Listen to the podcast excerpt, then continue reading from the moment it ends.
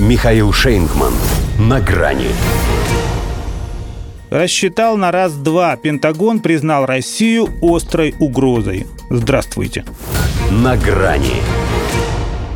Пентагон. Вот у кого Джо Байдену следовало бы поучиться многозначительности. Казалось бы, всего-то и назвали Россию в обновленной стратегии национальной безопасности острой угрозой. А сколько перспективных ассоциаций.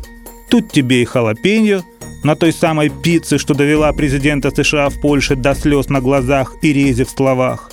Но ведь съел же, давился, а проглотил. Тут тебе и перитонит, и руки сами тянутся к ножу, чтобы вырезать. Тут тебе и иголки на кактусе. Не подступиться, но если засушить и устроить темную, то можно совладать. Единственное, о чем они точно не думали, подбирая такой эпитет, так это о том самом остром мече, от которого кто к нам, тот сам – в ином случае сообразили бы, что оставлять Китай на потом – это слишком оптимистично.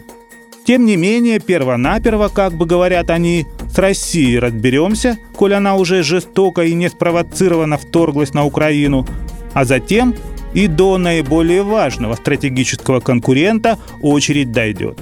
Как будут разбираться, не говорят. Документ-то под грифом, его только-только в Конгресс передали. Зато известно, что денег опять просят немерено – 773 миллиарда долларов. Это не только плюс 31 к тому, чем богаты в этом году, но и 43 к тому, что изначально планировали на следующий. Потому что мать родна пришла, подставляй карман. Для того ведь и организуется войнушка за 3-9 земель, чтобы на своей дела подправить. И почему с Россией начали, а не с Китая, тоже понятно. С ней-то можно и через прокси-страну, формально оставаясь на безопасном расстоянии от конфликта.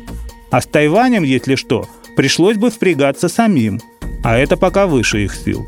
В принципе, есть, конечно, логика в том, чтобы пытаться расправиться с конкурентами поодиночке.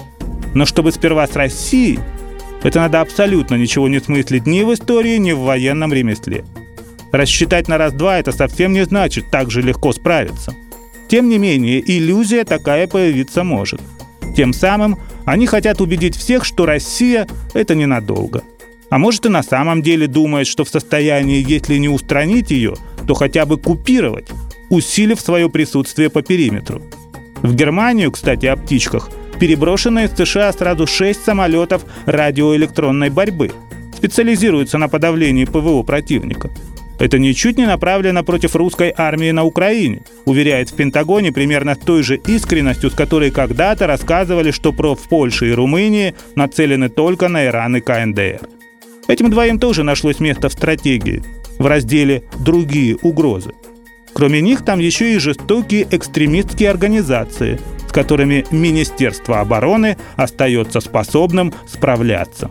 Странно не только то, что ему приходится напоминать о том, что оно еще на что-то способно, но и то, что Европа среди угроз не значится.